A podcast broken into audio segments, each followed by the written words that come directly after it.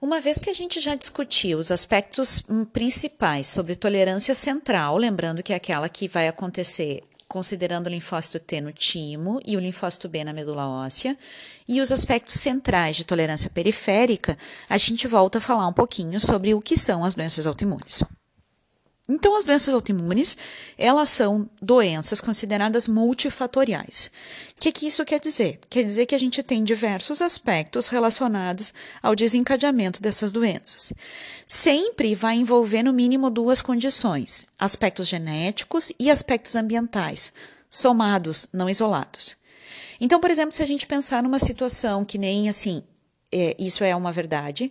Eu tenho na minha família histórico de doenças autoimunes. Tem diversas tias que têm artrite, minha mãe desenvolveu artrite reumatoide, exatamente na faixa comum de mais desenvolvimento, depois dos 50 anos.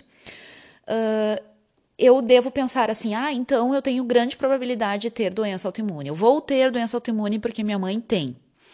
Isso não é totalmente verdade e isso não é totalmente mentira.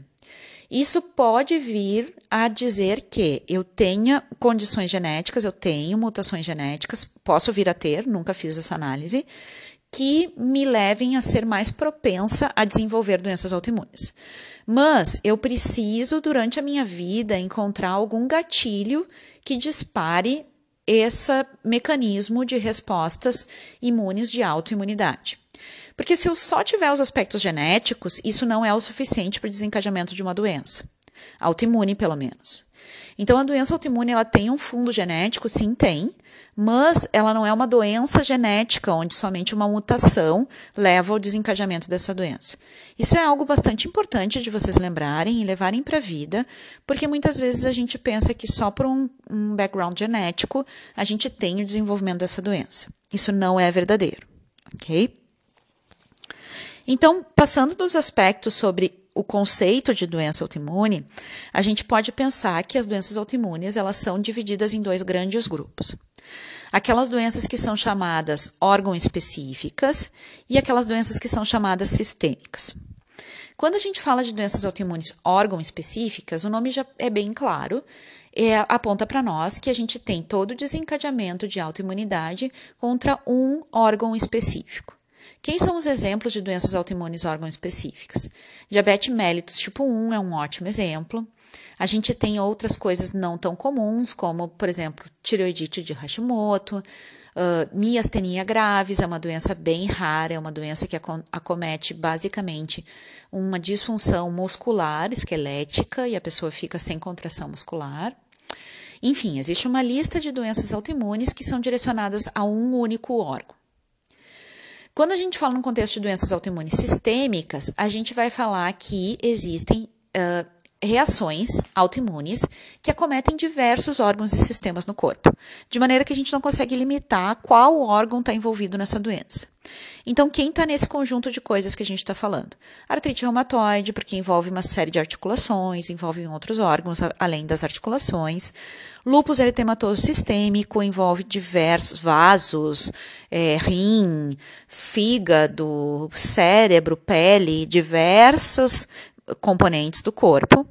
Uh, que mais? Uh, síndrome de Reagan é uma doença autoimune sistêmica também. Enfim, tem uma série delas.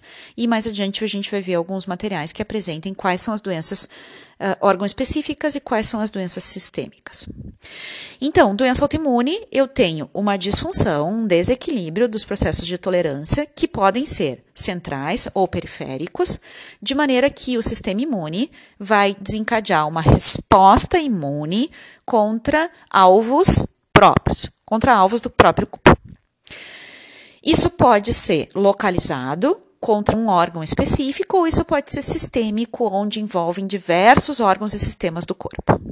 Ok? E, é, e para completar um pouquinho, como é que as doenças autoimunes causam dano para gente? Então, as doenças autoimunes elas envolvem reações de hipersensibilidade. Isso a gente já estudou antes no conteúdo de imunologia. As reações de hipersensibilidade são de quatro tipos, sendo a hipersensibilidade tipo 1 o caso mais relacionado à alergia, da forma clássica como a gente conhece, que é esse caso relacionado à disfunção da produção de IgE contra alvos específicos.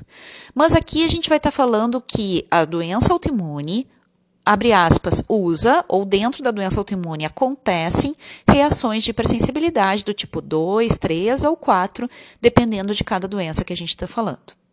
E como a gente já viu mais lá atrás no conteúdo, as reações de hipersensibilidade 2, 3 e 4 têm uma coisa em comum, que é o processo inflamatório. Então, todas elas, de alguma maneira, muitas vezes por função da ativação do complemento ou por outras ativações celulares, levam a um processo inflamatório.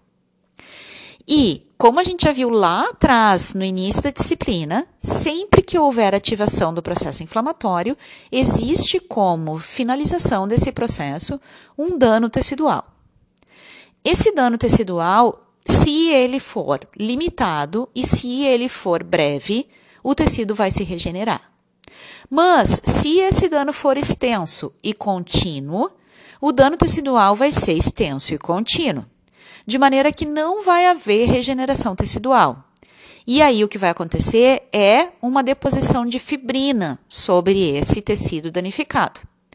Assim a gente vai ter um processo de fibrose e a gente vai ter uma disfunção daquele órgão ou daquele tecido. Então, se vocês pensarem comigo, por exemplo, na doença de artrite reumatoide, a gente tem uma inflamação articular crônica sobre a articulação. E esse processo inflamatório crônico sobre a articulação vai causar uma disfunção tecidual. Essa disfunção tecidual não vai ter tempo ou não vai ter capacidade de ser regenerada. Desse jeito, a pessoa com artrite avançada, ela vai ter uma disfunção da sua articulação. Isso começa acontecendo eventualmente com algumas partes dos dedos da pessoa, isso vai avançando eventualmente para outros contextos, para as outras articulações, e a pessoa vai perdendo o movimento. Então eu queria que vocês dessem uma olhada num autor, num pintor muito antigo, Renault, ou Renoir, eu nunca sei direito o nome dele, que é um pintor francês, que ele tinha artrite reumatoide. E ele era um pintor impressionista. Eu queria que vocês observassem a maneira como ele pinta, com um, pin com um pincel na fase mais avançada da doença, amarrado nas mãos dele, porque ele não tinha mais o movimento das articulações. Então, retomando o processo que a gente está falando, a gente está falando de uma doença que é causada por uma disfunção do sistema imune contra o próprio corpo, isso leva a uma ativação de respostas imunes, que normalmente são processos de hipersensibilidade, dos tipos 2, 3 ou 4, que têm em comum um processo inflamatório. E esse processo inflamatório leva a uma destruição tecidual. E essa destruição tecidual não é regenerada, de maneira que eu tenho uma perda da função daquele tecido.